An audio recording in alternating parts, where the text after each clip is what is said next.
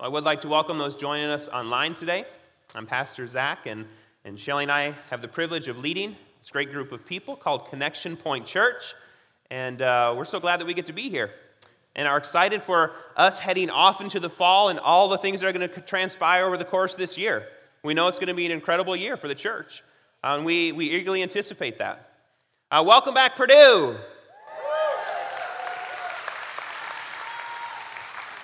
We sure are thrilled that you're here. Uh, it always is an awesome thing to see the energy that happens at the start of a new school year. Maybe there's some frustration with traffic. I don't experience it. Um, that's because I live over here and I don't have to go down there. Um, but man, we're glad that Purdue is back. We love our Purdue students, graduate, undergraduate, professors. Uh, there's lots of travel and that takes place.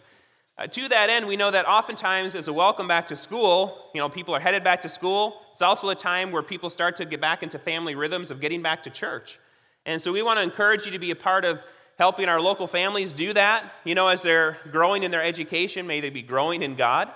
Um, so we on the on the way out this morning, if you want to grab and, and put yard signs back in the yard, window decals back on the cars, invitation cards, uh, encourage people to get back to church. You know, we might be able to choose Jesus on our own, but we truly grow in Christ together. We need the body. We need the church. You see that all over the New Testament. So just encourage people to get back to church.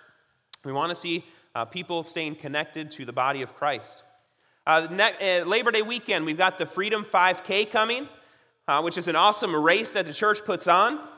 And so I want to encourage you, please be a part of that. All the proceeds from that race, they go to support Project Rescue and uh, Free International, which is a fight against human slavery and sex trafficking. And so we want to be a part of that. Part of the, the challenge for the world today is, is we should be addressing some of the social issues in the world today, and that's one of them.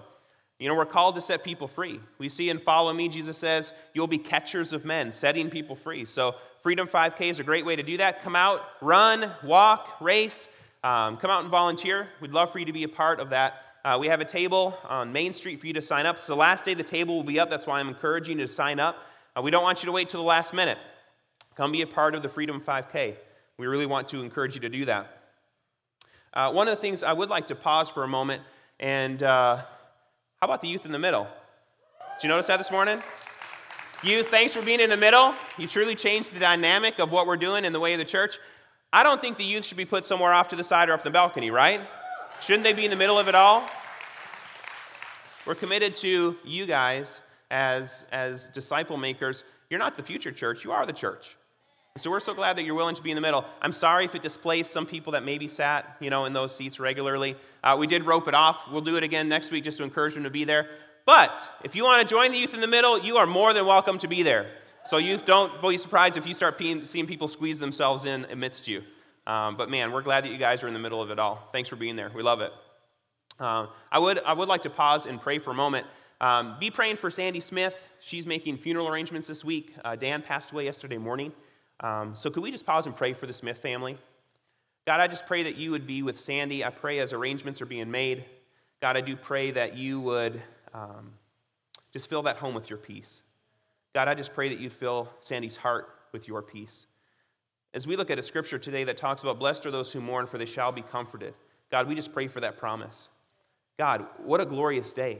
Dan's not here worshiping with us, he is in heaven worshiping with you and the nations today. So, God, we just, we glory in that. And so, God, I just pray that there would be comfort in the Smith home this morning as they, they reflect on that truth today. And God, I just pray that you give them wisdom as we plan. And God, I do pray uh, that as we mourn, that we are comforted in your name. In Jesus' name we pray. Amen. You know, I, I don't know about you, but it was a little bit disturbing to watch the news this week. See some of the things going on in the country. Um, disturbing. Hate, prejudice, racism, murder. It's just plain evil. Call it what it is. Uh, when our family lived in Jerusalem, we lived in a neighborhood that uh, our apartment looked down on the wall that separated the West Bank from Jerusalem, 20 foot razor wire laden wall. Uh, it was frequently patrolled by Israeli soldiers. It was a contentious neighborhood, and it was a stressful place to live. As I was watching the news this week and seeing some of the events that were taking place, not just in Virginia, but in other places around the country, it reminded me of, of some of those things. And it's just not right. It's not kingdom, it's not God's will. I think we know that. And so the question is as we watch the news and we see American citizens not acting the way that they should, how do we respond as the church? How are we to live in order to make a difference in the world that we live in? I think it's a good question to ask. And another way of looking at that is even through the lens of citizenship. That's actually why we labeled this section. How many are never surprised when God aligns things according to his timeline? I never am. I mean, we head into this series, and I thought, what a week to head into a series about being a citizen of heaven. Because, first and foremost, man, I love my blue passport. I cannot tell you how many times that got us out of trouble in overseas settings because people don't want to mess with Americans. They don't. And so I'm so grateful for that blue passport. I was, we headed out Friday morning to run around the celery bog. What a joy that I can walk out of my house that is not surrounded by walls and go onto a trail. That's an amazing thing. We live in a great country, but that's not to say that it doesn't have issues. And first and foremost, before I'm a citizen of America, we're citizens of the kingdom of God. If you are in Christ, you are a citizen of heaven first. And that's a good thing. Because as we look at the qualities of a citizen of heaven, it helps to define how we should also be living, even as citizens of a country, as citizens of America.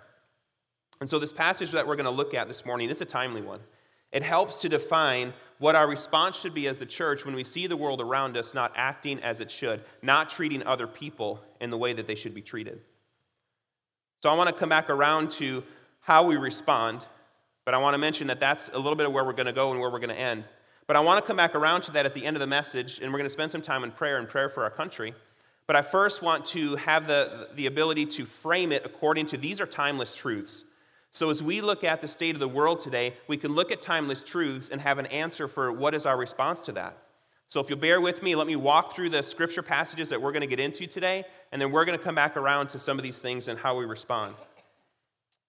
As we look at the spoken words of Jesus, the passage that we're headed into this morning, it has incredible, incredible value. I mean, there's no way to really rank like this part of Scripture is more important than this part. I mean, you really can't. All of it is of utmost importance. But in the end, you know, some of the Bibles, you heard of red letter Bibles? Those are the words of Jesus. Why do they do that? Why? Because those are that's Jesus speaking. When you read those red letters, you're reading the very words of God being spoken. So there's value there. And if we were to somehow rank these words according to red letter, but even more than that, if you were here last week, we talked about Jesus choosing the 12 disciples, and he comes out from that setting. He sits down and begins to speak to thousands. And what he's doing is he's defining what it is to be a citizen in the kingdom of heaven. This is the ordination service, the, the commissioning service of the disciples. So, if we were to put some kind of ranking order in terms of matter of importance or things to pay attention to, this passage we're headed into this morning is really, really important. And there's other clues that give us the idea that this is an important passage. So, as we head into this passage today, I really want us to pay attention to these qualities because it really speaks a lot to who we are in Christ. They describe the qualities, the characteristics of a citizen of heaven. And as we look at this series today, what we're going to discover is this that you can be blessed, that you are blessed as a citizen of heaven. So even when we live in a world that's unsteady and changing and things aren't right, we can still be blessed as citizens of heaven as we live in these qualities and characteristics. so if you have your Bibles, I do hope you do. If you're new to the church, I always encourage people bring a Bible with you. I want you to take notes in your Bible. If you don't have a Bible with you, they, we do keep Bibles underneath the seats in front of you. We want to encourage you to keep that. And we're going to be reading Luke chapter 6 and verses 20 through 26. I'm going to have you be seated today because the passage that we're going to get into today involves a video. Do we have that, Andrew? Shelly and I live a blessed life. And yet, if I were to ask some of you what you thought a blessed life was, a definition of what you think is blessed, I'm sure I'd get different answers. But as we look at Luke chapter 6 and Matthew chapter 5, we find the definition that Jesus gives of what it is to live a blessed life a blessed life as a citizen in the kingdom of God. And so we want to look through this list, and as we do, I think what you'll find is, is Jesus' definition of a blessed life runs counter to a lot of what we would consider to be the qualities of a blessed life. So if you have your Bibles, I invite you to turn with me to Luke chapter 6. Luke chapter 6, I'm going to be reading verses 20 through 26. And Luke writes, And he lifted up his eyes to his disciples and said, So Jesus lifts up his eyes and says, Blessed are you who are poor, for yours is the kingdom of God. Blessed are you who are hungry now, for you shall be satisfied. Blessed are you who weep now, for you shall laugh. Blessed are you when people hate you, and when they exclude you, and revile you, and spurn your name as evil, on account of the Son of Man. Rejoice in that day, and leap for joy, for behold, your reward is great in heaven. For so their fathers did to the prophets. But woe to you who are rich, for you have received your consolation. Woe to you who are full now, for you shall be hungry. Woe to you who laugh now, for you shall mourn and weep. Woe to you when all people speak well of you, for so their fathers did to the false prophets. Now I'm going to turn to Matthew chapter 5, and I'm going to read the first 12 verses there. Seeing the crowds, he went up on the mountain, and when he sat down, his disciples came to him. And he opened his mouth and taught them, saying, Blessed are the poor in spirit, for theirs is the kingdom of heaven. And in the introduction, what we see here, Jesus seeing the crowds, so we're standing in the place in what is the natural amphitheater that Jesus sat in. He would have sat down in the, in the pinnacle point where the crowds would have wrapped around this hillside. 5,000 is what they say in numbers, but of course they're counting the men, so 10,000 people. And so we're in the place where Jesus is sharing this very important message. And he continues as he's unpacking of what it means to live a blessed life. He says, Blessed are those poor in spirit. This is where he begins, for theirs is the kingdom of heaven. Blessed are those who mourn, for they shall be comforted. Blessed are the meek, for they shall inherit the earth. Blessed are those who hunger and thirst for righteousness, for they shall be satisfied. Blessed are the merciful, for they shall receive mercy. And blessed are the pure in heart, for they shall see God. And blessed are the peacemakers, for they shall be called sons of God. And blessed are those who are persecuted for righteousness' sake, for theirs is the kingdom of heaven. And blessed are you when others revile you and persecute you, and utter all kinds of evil things against you falsely on my account. Rejoice and be glad, for your reward is great in heaven, for so they persecuted the prophets who were before you. So we know this, this message that Jesus is sharing.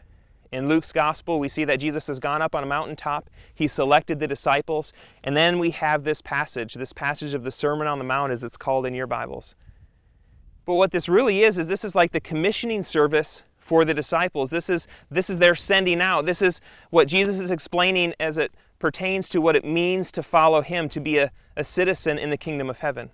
When we look at Matthew's gospel, Matthew 5, we see that this was a message that, that Jesus widely circulated. As Jesus was traveling throughout Galilee, traveling throughout Judea, this is the message he's sharing. So that's why this message is so important for us to understand. We find in Matthew's gospel that he says he sat down. It was a, a, a symbol of authority that what he was about to say was really important. Says he opened his mouth because what he was going to share was coming from his heart. It was, it was really important for Jesus to explain this message as it relates to being a citizen in the kingdom of God. So we need to take hold of this message today and we need to understand what it means. And so, what I'm going to do is, I want to first uh, review the first six of these blessings and talk about those briefly. And then I'm going to unpack a little bit more deeply the last two that we haven't covered up to this point. Because what we find in this definition of a blessed life is Jesus says to experience a blessed life, you must be a citizen in the kingdom of God. And so we need to understand what it looks like to be that citizen. As we look at this passage of Scripture, it helps to define who we are in the kingdom of God. And the first thing we draw out of it is that you are blessed as a citizen of heaven by pursuing righteousness. You are blessed as a citizen of heaven by pursuing righteousness. What we find as we continue into the New Testament is Paul writes in Romans, and he brings up a very uh, interesting passage that relates to what we're going to get into here today. He says in, um, in Romans uh, 13 14, here's what it says but instead clothe yourself with the presence of the Lord Jesus Christ And don't let yourself think about ways to indulge your evil desires. Clothe yourself with the presence of the Lord Jesus Christ. What Paul is talking about here, he's actually referring to what would have been like a playwright. So he's using a word here that would have been like somebody putting on a play and they're wearing the clothes of the person that they're now acting like. That's what he's talking about here. So he's saying we should put on the clothes of Christ, and when we do that, we should be acting like him. We need to live out his qualities. So we're to follow Jesus by consciously embracing him in such a way that his character is manifested in everything that we do and say. Our ambition is to be more like Jesus. And the more like him we are, the better that is. Whenever I do a wedding, I always charge the husbands. This is a, fun charge. So, wives, feel free to evaluate your husbands this morning. Because the charge is this that the longer they live with you, the longer that you are married, the more your wife should see Jesus in you. How often is it the opposite? No, don't raise any hands, don't point any fingers. No fights over lunch today. But that's what I charge them with. The longer that I'm married to Shelly, the more she should see Jesus in me. Um, and that's a hard thing to do, but that's what we're called to. But what's also interesting with that, as we look at ourselves as citizens of heaven, the more that we're like Jesus, the more uh, we're no longer going to look like the people who don't know him. The more different we're going to look to those who don't have a relationship with God. You know, if we're to be clothed with the character of Jesus, it would be great to know what that looks like in order that we wear those clothes well, right? We need to know what that is. And the good news is, Jesus shares what those qualities are in this passage and in Matthew chapter 5, and we're going to bounce back and forth between the two. And the core of the message, as we look at this, it's found in Matthew 6:33. So Jesus is preaching this message. What we actually find between the Gospels is this seemed to be an ongoing message that every time Jesus was speaking, he was talking through these principles. This was his ongoing message. This is what he's preaching over and over and over as he travels. And the core of the message is this it says, Seek first the kingdom of God and his righteousness, and all these things will be added to you. Seek first the kingdom of God and his righteousness, and everything else is added. So, a good question to ask is well, what is righteousness? Because the theme of this message is righteousness. Righteousness is giving to God and to people what they're due. That's what righteousness is. When man is giving God what his due is, the Bible translates the word as righteousness. But when God is giving man what they are due, it's translated in the Bible as justice. Same thing. So there's a righteous justice. Seek first the kingdom and righteous justice, and everything else is added to you. So there's a link between righteousness and justice when we're looking at that word. And what Jesus is saying is, is as you seek to be right with God, as you seek to be right with people, everything else works itself out with the Holy Spirit in your life. This is the core of the message. Love God, love people. Everything else is just details. Be right with God, seek justice for people, and all things will be added. That's the promise. That's why we do things like the Freedom 5K, because we want to be a part of seeking justice for people the least of these, those that can't seek it for themselves. And at the end of the message, Jesus is recorded in, in Luke and in Matthew. At the very end, Jesus shares the parable of the house on the rock and on the sand. That's like Sunday School 101 for kids' classes, right? I mean, how, who hasn't heard that parable? And what Jesus is saying is look, as you get to the end, that's the conclusion to this message on what it is to be a citizen of the kingdom of heaven. He's saying that you, in your life, you're building a house with your life. What kind of house are you building? And upon what foundation are you building it upon? If you go through these teachings of Jesus as he looks, walks through the sermon, he's saying if you build it upon these qualities, when storms come, because in this life, storms will come. When you say yes to Jesus, that doesn't mean every problem goes away. In fact, quite the contrary. When we get to the back end of this list, of blessed are those, we get blessed are the persecuted. These aren't world qualities, these are kingdom qualities. So in this life, you're going to face storms, and when you face them, are you standing on a rock, or is your house, is your life built upon the sand? Jesus says, if you build it upon the rock, your life can weather storms. No matter what comes, God will be there and He'll walk you through. So basically, the ongoing message of Jesus, it talks about blessed citizens of heaven. This is what he's continuing to preach to people. And blessed refers to those who are fortunate, those who are happy. Jesus is saying, look, you really want to be happy? Here's the way.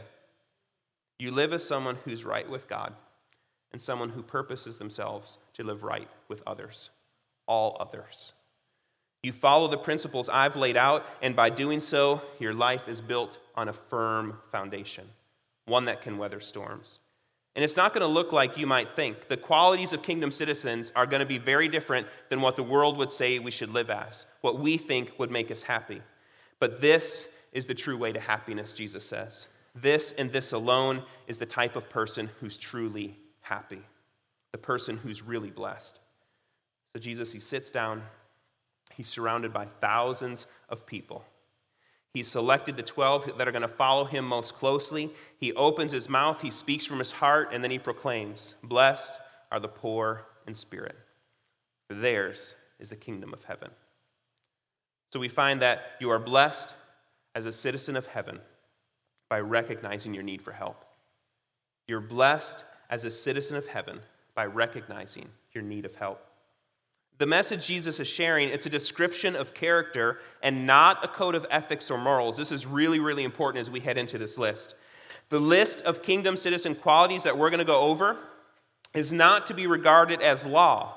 It's not a new kind of Ten Commandments or a set of rules and regulations which are supposed to be lived out by us. Here's what I want you to understand with this list of, of qualities so often we can look at Scripture and we can look at it as a list of dues. Okay, well, okay, now I've got to be poor in spirit. I've got to mourn. I've got to be meek. I've got to be humble. That's not what Jesus is saying. What he's saying is, as you draw close to me, as you are near me, you're going to start to reflect these qualities. You cannot do these qualities on your own, I promise you. You can't be meek. You can't be humble. You really can't be poor in spirit. You really can't mourn over sin by yourself. You've got to have God in you to do those things. As you draw close to Jesus, these qualities live out. So if you want a to do list today, it's one thing be near Jesus. Be near me, Lord Jesus. That's, that's such a great Christmas song. Be near me, Lord Jesus. That's it. If you're near Jesus, this is what you look like. This is how you exhibit these qualities. And when, you know, when we're given that scripture passage, it says, You shall know them by their fruit. This is a great list. If you see people that exhibit these qualities, you know they're near Jesus. They're living near him. And here's what Luke does he actually records contradictory statements. I read them both this morning, so I'm going to read them um, back to back. Verse 20 and verse 24 it says, Blessed are you who are poor, for yours is the kingdom of God. And then he says, But woe to you who are rich, for you have received your consolation. So even though in Matthew he doesn't list the contradictory woes, the crowd that's listening understands with blessings, there are woes. And here's what he's saying it is a blessing to be in the kingdom and woeful to be living outside of it. You are blessed when you live in the kingdom, and woe to you if you're living outside of it. That's what he's saying. And there's two words that are translated as poor in the New Testament. There's the word poor, and that simply means poor. But there's also another word that means destitute. So when Matthew here records, Blessed are the poor in spirit, he's actually using the word destitute. Blessed are the destitute in spirit. That's a better translation. Because someone who's poor, they might be able to work themselves out of their poverty, they can rise above it. But a destitute person, they're hopelessly in need. There's no way out. They end up begging for an existence. So Jesus doesn't just say, Blessed are the poor, or, blessed are those with few material possessions. We can translate it that way sometimes. That's not what he's saying. He's saying, blessed are the poor in spirit. That tagline is really important. When Jesus talks about the poor in spirit, he's referring to people who are spiritually bankrupt. Blessed is the person who recognizes their need and correctly responds. That's what he's saying. Fortunate is the person who evaluates their condition accurately. The poor in spirit, they have a complete absence of pride. They have a complete absence of self assurance and self reliance. The poor in spirit live with a consciousness that they are nothing in the presence of God. That's a person who's poor in spirit. Think about Peter. If you were here for Luke chapter 5, and, and Jesus says, Cast out the nets, he brings in this incredible catch. How does he respond? Depart from me, you are holy, and I am not worthy to be in your sight, Lord. That's the response of somebody who's poor in spirit. And as we walk through these blessings, as we walk through this list of kingdom qualities, we'll find that there's actually a ranking order built into the list. And it starts with this one. And I'm going to talk about this as we go, but for this blessing, here's what it's all about. You have to become empty so that Jesus can fill you up. You have to empty yourself of all that you are so that God can make you new in Him. It's a recognition you have nothing without God. And that's why you pursue citizenship in the kingdom of heaven. All of the other blessings, they stem from this one. It all starts here. This is ground zero. You enter the kingdom and you live in the kingdom by continually understanding that you are poor in spirit. You're a destitute beggar before God. You know, and begging before God, here's what it requires it requires you being teachable and correctable. That's what it requires.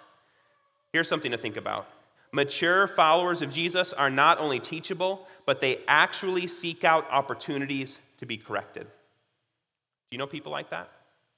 I know a few. That's a kingdom quality. Mature followers of Jesus are not only teachable, they actually seek out opportunities to be corrected. That's the mark of a mature follower of Jesus. And as we talk about being citizens in the kingdom of heaven, one could ask, well, where is the kingdom? The kingdom has come, the kingdom is coming, and the kingdom has yet to come. It has dawned with the coming of Jesus, and it will be in full shining array when Jesus comes again. Basically, in your life, wherever you allow God to rule, that's where the kingdom has come. Where there's areas of your life that you've not submitted to Him, the kingdom is not there. This is why we pray God, your kingdom come. Come into my life, come into the life of everyone that I interact with. So we live in the interim between the inauguration of the rule and for when Jesus will come again. So, the more earnestly you plead your condition before God, the more He rules your life. As you recognize your spiritual poverty and you remain teachable, you experience citizenship in the kingdom of heaven. To be a citizen, you must be poor in spirit. And how do we live in that kingdom together? We join arms with other believers and we're destitute beggars before God together. We do it together. Join ranks with others who recognize their spiritual bankruptcy, and then you live in the kingdom. So, to experience the blessing of living as a citizen of heaven, here's what you must do accurately recognize and acknowledge your spiritual bankruptcy. It starts there. See yourself as dependent upon God, pleading for his help, and then evaluate yourself accurately, remaining teachable before God and others in the church. Blessed are the poor in spirit, for theirs is the kingdom of heaven. And blessed are those who mourn, for they shall be comforted. So the second blessing is blessed is a citizen of heaven who mourns over sin. You are blessed as a citizen of heaven as you mourn over sin. This blessing, blessed are those who mourn, it calls for the faithful to mourn over the evil in their own lives as they realize their inability to conquer it unaided. This is why you can't do this on your own. You can't mourn over your own sin unless God is helping you do that. In other words, there's a blessing for those who mourn over sin and feel toward it as God does. If you can view sin as God does, that's a godly trait. Citizens of heaven can do that. Those who mourn, they admit their sin and they purpose themselves to not do it again. That's the quality. Sin, a product of waywardness and rebellion, it came with dire consequences. Sin led us to be eternally separated from God. And this led a loving God to send his son to die a sacrificial death. The cross reveals the gravity of sin. Think about the cross. That was the payment for sin. Citizens of the kingdom of heaven, they mourn over sin. So that's, that's what we should be. If we're following Jesus, that's what we should be our response. But non citizens, here's how they respond. So this is your self evaluation piece. They shall know you by your fruit. If this has been some of your response to sin, you need to get closer to Jesus. So you start living out this quality. Non citizens, they deny it, they justify it, they laugh at it, they hide it, they're apathetic toward it. They're angry only if stopped and sorry only if caught. That's the non citizen response to sin. godly repentance and mourning over sin are reflected in kingdom citizens. How many of you know what a miser is? You know what a miser is? You know what that word is? Miser. Okay, here's the definition. A miser, they hoard wealth and spend as little money as possible. Okay, now do you know somebody in your life that's a miser? Don't name names. But misers, they don't like to spend money, but guess what? They have to spend money. They still need food, shelter, and clothing. So misers have to spend money. Like everybody else, they need these things. But misers, they hate to spend money. Similarly, believers, they're miserly about sin. That's the comparison. Paul, an early church apostle, he writes in the New Testament, he says, For all have sinned and fall short of the glory of God. We all do. But believers, you know, they occasionally act waywardly, they transgress, they make mistakes, they stumble. But the question is, what is your response when this occurs in your life? Do you mourn? Do you hate sinning? Citizens of the kingdom of heaven, they recognize personal sin as offensive to God. And a citizen not only mourns over their own sin, they also, men, they also mourn over the sins of others. Kingdom citizens, they mourn over the state of the whole world as they see the moral mess and unhappiness and suffering of mankind. When you see things as they should not be, you can mourn over that. Maybe that's been your response as you looked at some of the events this last week or just in general over the last couple of years in the nation. But the promise we have from Jesus is that those who mourn, what happens? They shall be comforted. Followers of Jesus, they possess joy because we have the Holy Spirit. Here's what Jesus promised in John 16. He said, I tell you the truth. It is to your advantage that I go away. For if I do not go away, the Helper will not come to you. But if I go, I will send him to you. Jesus sends us a helper, a comforter.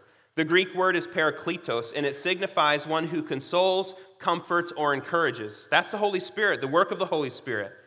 He helps citizens of the kingdom of God. And it's the Holy Spirit who gives us the supernatural ability to live out these characteristics. And now there is a difference I want to I want to say between joy and happiness. There's a difference there. When we talk about joy, that's very different than just simply being happy. Because joy is peace and contentment and satisfaction no matter what life brings. But happiness, it's conditional on events. It's connected to what's happening. I'm happy because of what's happening. That's what happiness is. Joy is given by Jesus, and nothing shakes it. One of the things that's interesting when you look at the blessing is that Jesus himself is described as the man of sorrows. I don't know if you've thought about that. We're going to find him later in Luke. He weeps over Jerusalem. Here's what it says. And when he, Jesus, he drew near and saw the city, he wept over it. So we see how Jesus mourns. But we also see after he mourns, he's crucified, he's resurrected, he ascends to the Father. Talk about ultimate comfort. He sits at the right hand of the Father. So does he mourn? Yes, but is he comforted? Absolutely. So we can look at Jesus as the ultimate citizen of heaven. And as we look at his life, then we can live those same things out. A citizen of the kingdom, they look at the world, and even as they examine themselves, they're unhappy. They groan in their spirit. They know something of the burden of the sin as seen in the world, which was felt by the apostles and Jesus himself. And yet, that kingdom citizen is immediately comforted. They know that glory is coming. They know a day will come when Jesus will return and sin is banished from earth. That's the ultimate comfort and the promise that we have in Him.